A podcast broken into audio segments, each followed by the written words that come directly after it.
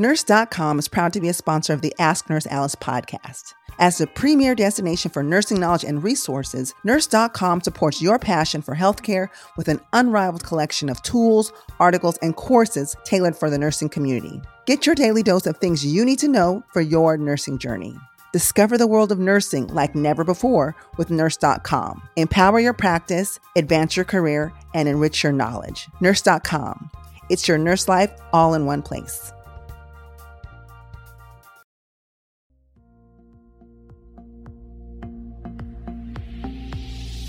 You're listening to Ask Nurse Alice, presented by Nurse.org, where Alice Benjamin combines no nonsense advice with thought provoking interviews.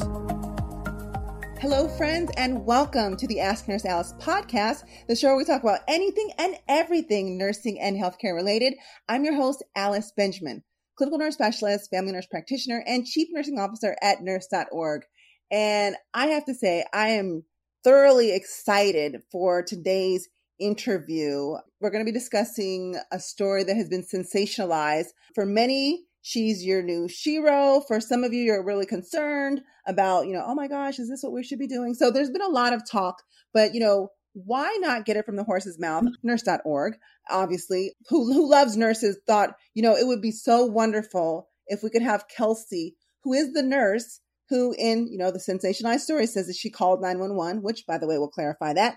Um, she was the she was the charge nurse in the emergency room, and we felt that it was so important for Kelsay to have the stage and to be able to tell, you know, first we want to know about Kelsay, and her experience in the emergency room, why she became a nurse, but also what was it like the day that, you know, she needed to advocate for herself, the team, and the patients and get help from other uh, emergency care providers. So please welcome to the show, Kelsay. Thanks so much for joining us. Thank you so much for having me. I really do appreciate it. So, first of all, we like to ask people, you know, why did you decide to become a nurse? What's your why about nursing? What led you to the nursing profession? My why for nursing um, I kind of came to be a nurse later in life. I tend I worked some very male dominated field jobs. I worked as a welder. I worked at the naval shipyard here in my local area as a submarine electrician. I worked on a fishing boat out of the Bering Sea. I did some kind of crazy jobs. And then when I had my daughter, my plan was to go to school while she was while she was little and then when she went to grade school I was going to be a school nurse and I had always been a person that like stopped at car accidents or was the one that went to take care of my friends if they were sick or just had surgery and that kind of a thing. So I always was kind of leaning that way. And, and it just it just took me a little bit longer to realize that that was what I wanted to do. But from my first anatomy and physiology class, I was hooked. I thought it was just magic the way that the that the human body tries so hard to, you know, write some of the ridiculous things that we try to do to it and to be successful and healthy, you know, despite despite our best efforts sometimes. Okay. So you you work in the emergency room. Now, I myself also work in the emergency room, so I completely understand what the workflow can be like. And I don't know that everyone really understands that, Kelsay. So tell me, what's what's your experience been working in this emergency room? I was kind of, um, you know, I was doing a little bit of research into um, you and your show, you know, like any good investigator, right beforehand. You know, we kind of have a little bit of similarity. I started out as an LPN. I worked in skilled nursing for about seven years. Then I went back and I got my, um, I did a bridge program to my bachelor's degree. And then I have been continuing on to get my FNP. So who knows if that'll happen. Covid made that really hard. But so i i kind of came to the emergency room in a roundabout way. I um, when i got my rn degree i actually did my residency in a neurotrauma icu which is like if you've ever worked in an icu if you've ever done that that's that's completely 180 degrees out from er nursing. Um, i always kind of joke that the icu is like the OCD side of my personality and the ER is like the my ADHD side. So somehow they they kind of managed to coexist. But you know the the normal quote unquote normal world and even I I think to some extent nurses that don't work in the ER it's more organized and they they expect um, and get you know a 15 minute break and a lunch break and another 15 minute break. And you know if they're going to step off the floor for a minute they can have somebody keep an eye on their patients. And the er is, not like that. Like i we don't get breaks. We you know sometimes there's a slow day where we will but for the most part there's not 15 minute breaks. There's not half hour lunch breaks. There's not time to go and heat up food. And it is just 12 14 16,000 steps in a shift every night. You know, like that's the norm. and people, I don't think I didn't adequately understand that before I got there. Yes, I can totally agree with you. I've worked at ICU and I've worked ER too in two totally different worlds. And one thing I will say about because I did ICU first, then I went to ER. So, and as ICU nurse, sometimes you can be so detailed into the weed of things.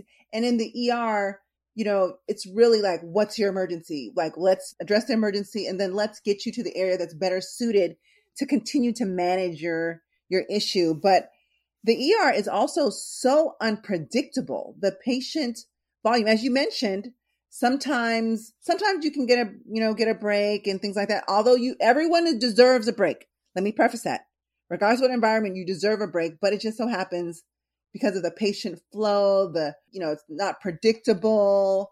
And, you know, I mean, we're in California, so I don't know if it's different in your state, but generally our ratio is one nurse, four patients, right? But that's the patients that like you can quickly turn around. Oh, I got an earache. Oh, my tummy aches. Like those type of things that you can fairly treat fairly well. They're not the, you know, if you get someone who's septic or you get someone who's like trauma, like listen, just imagine having that many patients. And then unlike the floors where they'll have a set of patients and they'll discharge.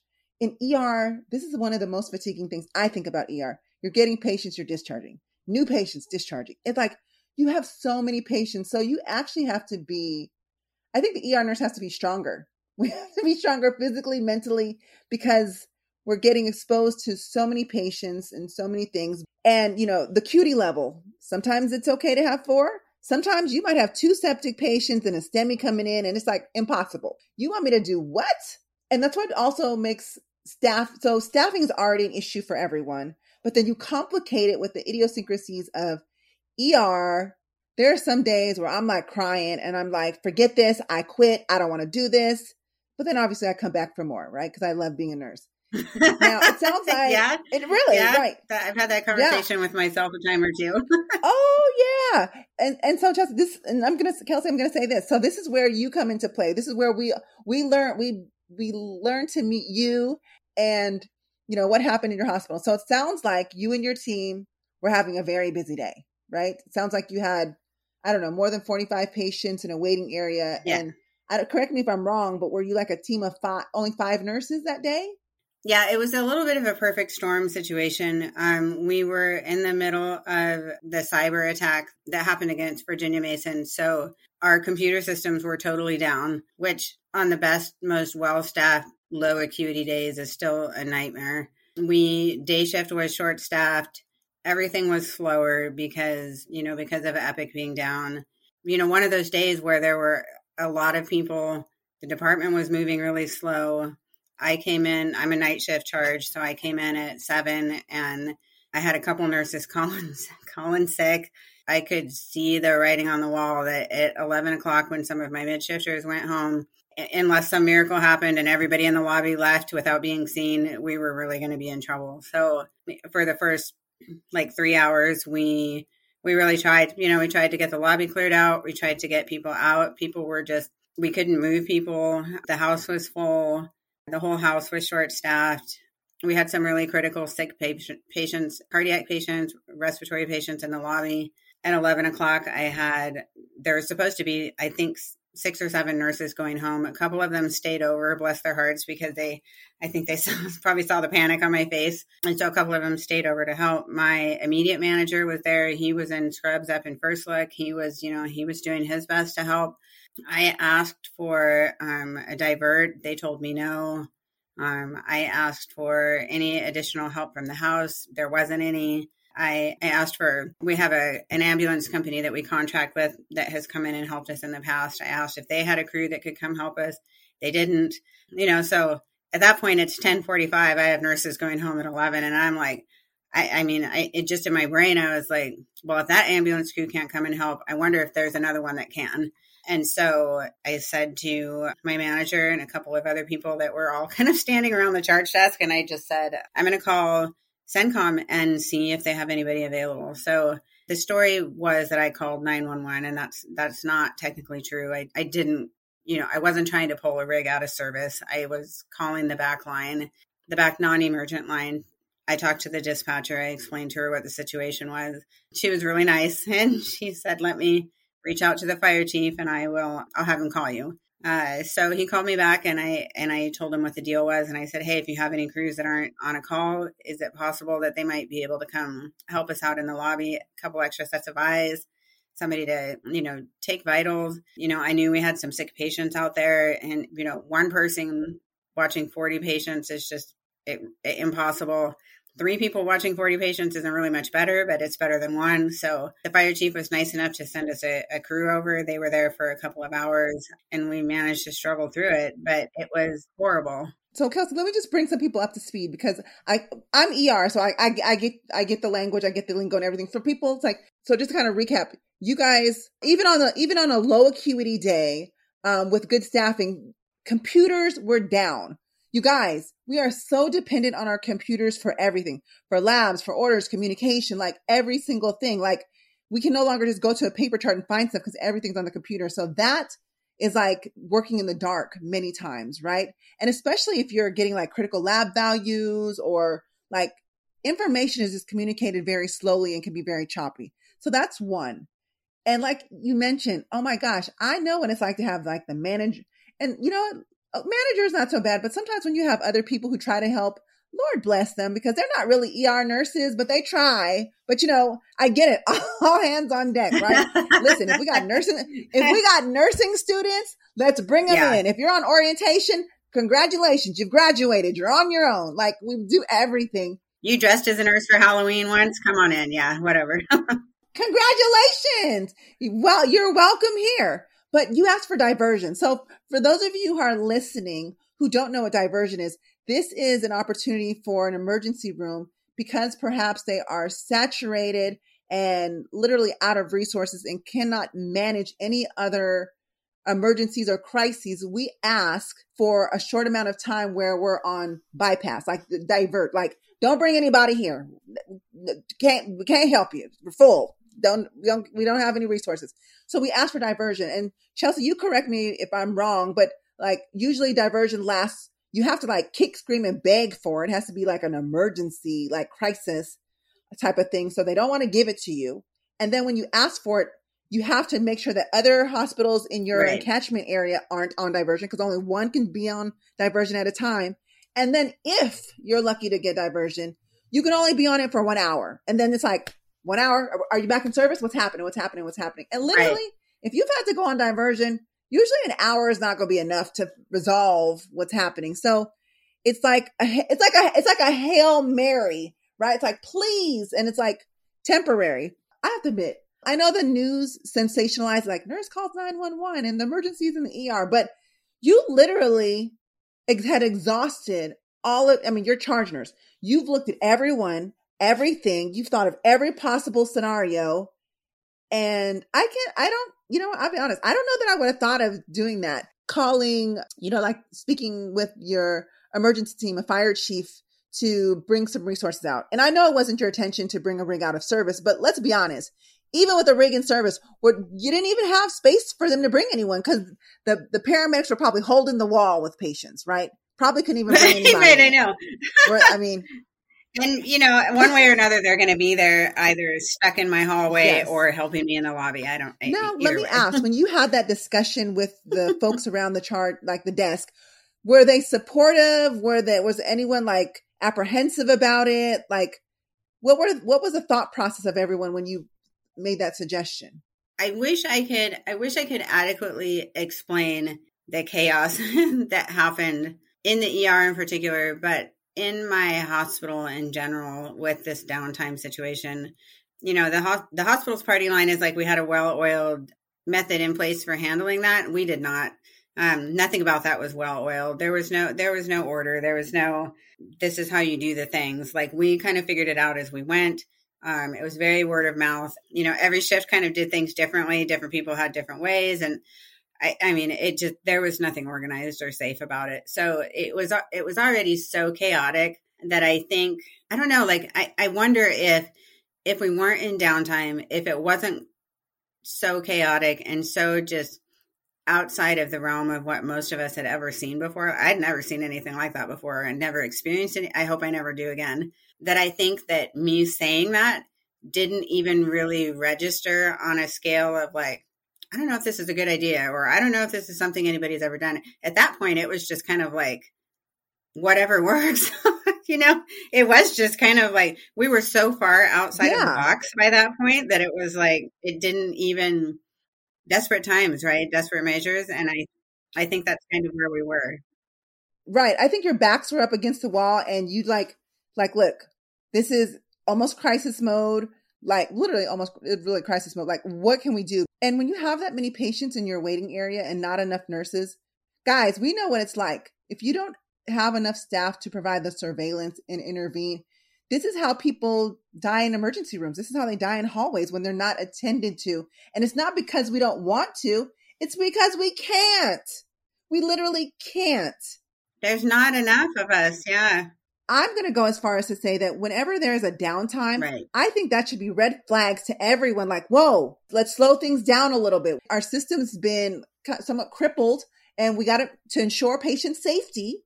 Let's slow things down a little bit. Let's make sure we're, we're okay yeah. with resources. Otherwise, we're putting people in harm's way. So first off, thank you for what you did. We think you were awesome, amazing. You did right. what you could do with the resources you have.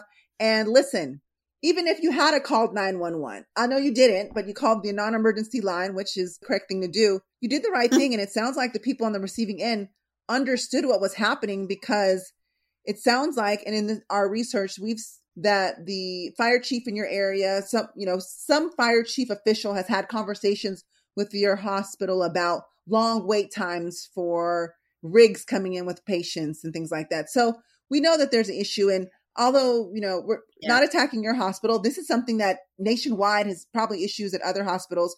Our biggest concern is that nurses are supported and provided the resources that we need to take care of the patients. And when we're placed in environments like we've seen this nurses don't have the resources they need computer systems down it leads to errors it leads to patient deaths and that's the last thing that we want to happen. So we think you did a great job I just want you to know that. Right. We thank you. We think you did an awesome job. Um, thank and guys, let's that. rally at the nurse.org family troops. And I would actually encourage and put a call out to action. Everyone who's listening to this, students, you know, nurses, new grads, APNs, you know, in support of our colleagues for the hard work that we do. Even if you're not in this state, even if this is not your local hospital, I would encourage you. We'll put it in the article. We'll put a place where you can write a letter, but we would actually encourage you to write a letter to the hospital in support of Kelsay and her team and saying that she did job well done and you know ask that the nurses there continue to be supported.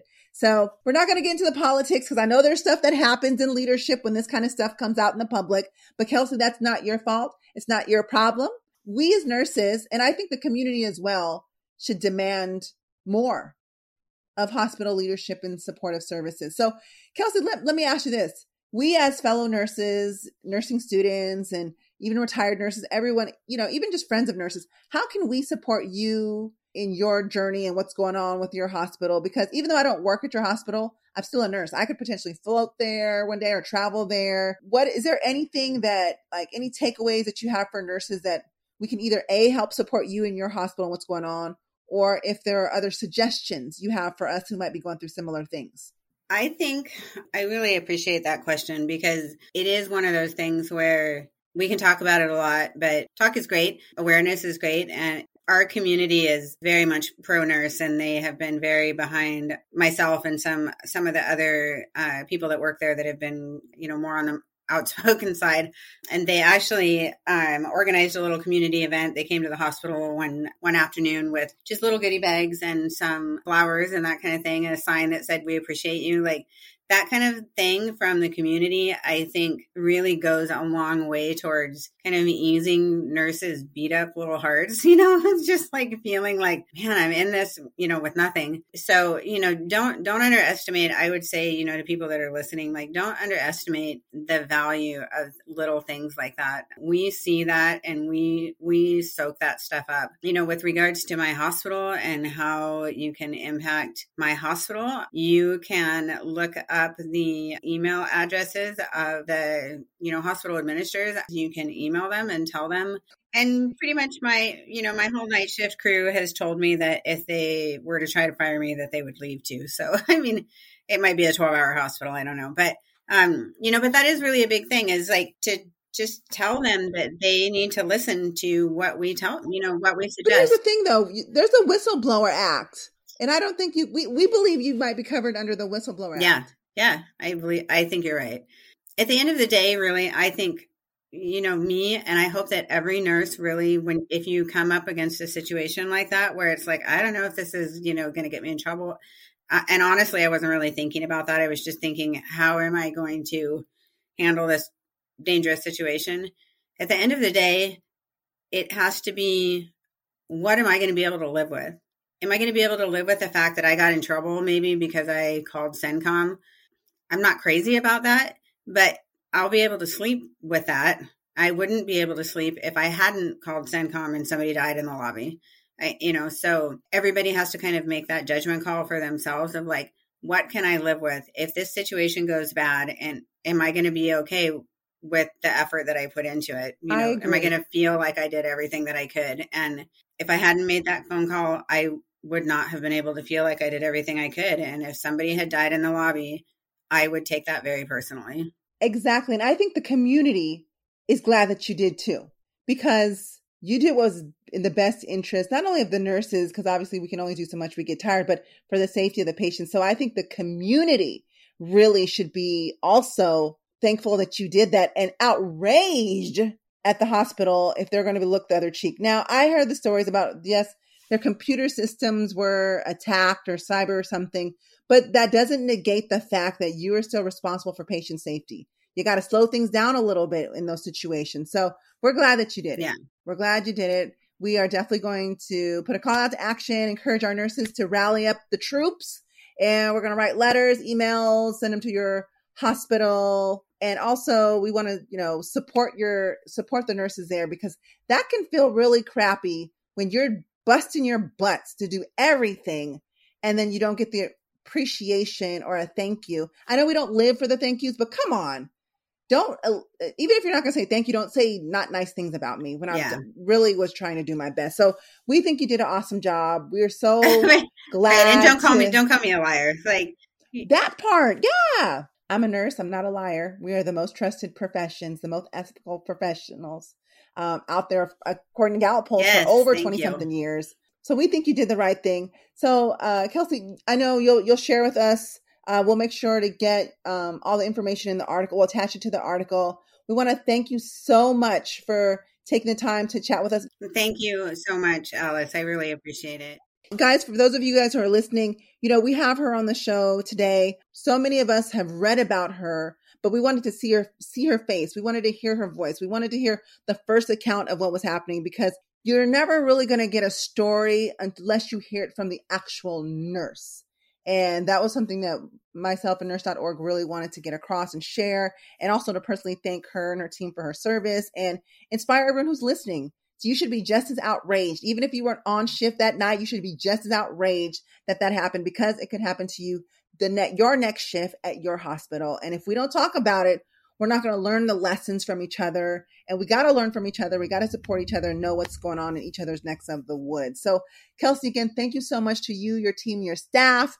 I'm going to talk to my folks at nurse.org and see if we guys send y'all a goodie bag or something and just say thank you for what you do. And again, you did nothing wrong. And from one ER nurse to another, I would have been so proud to have you as my charge nurse. Like, yes, call them. Call them. We need all the help. And and you know what? And also shout out to the fire chief and all of them for just being so collaborative. I love it. Please make sure to share this podcast with a friend, a classmate, your your manager your director because they need to hear about these things too. You guys, it's been a pleasure chatting with you. We'll put all the details um, in the article and attached to this podcast so you guys can support her, her team, and you know let's support one another. If you have any questions or comments, please feel free to email me at nursealice at nurse.org. And again, shout out to nurse.org so much for being such a wonderful platform and resource and advocate for nurses. Hey guys, I know we just had an amazing interview with Kelsay and getting her first hand experience as to what was going on when she reached out to the non emergency line to get assistance for her and her staff. And we all can feel Chelsea's uh, pain. We've we've been there, we've experienced it, and we've experienced something very similar to it. Now, as nurses, as healthcare professionals, when we identify problems, it's so important that we also look at the bigger picture. Although we may not like it all the time, it's really important that we reach out to the other side to look at what their thought process is, what they're doing, and what they're not doing, and somehow work together so we can come t- together in the middle and find a solution for the problems. So, fortunately, we were able to get a statement from St. Michael's Hospital about how they are handling some of the issues that were raised. So, one of the questions that we asked were How are you addressing staffing levels at the hospital? And according to a statement from them, they said that turnover at St. Michael's for healthcare staff is well under the national average, and that RN turnover at St. Michael's is lower today than it was throughout COVID 19. Now, they believe this is a testament to their ongoing efforts to recruit and retain staff, and they are actively hiring for full time, part time, and as needed employees. They're also deploying innovative ways to attract and retain team members in the competitive labor market. And they're including incentives such as sign on bonuses and loan forgiveness programs. They're providing staffing incentives and shift premiums. Also, they're increasing investments in their professional development and career pathways. So, in addition to recruiting from the existing labor market, they are working to build a pipeline of providers to address their community needs. And as part of that effort, they are working closely with the Olympic College to hire nursing residents from their nursing program, as well as they are training the next generation of family medicine physicians through their Northwest Family Medicine Residency Program.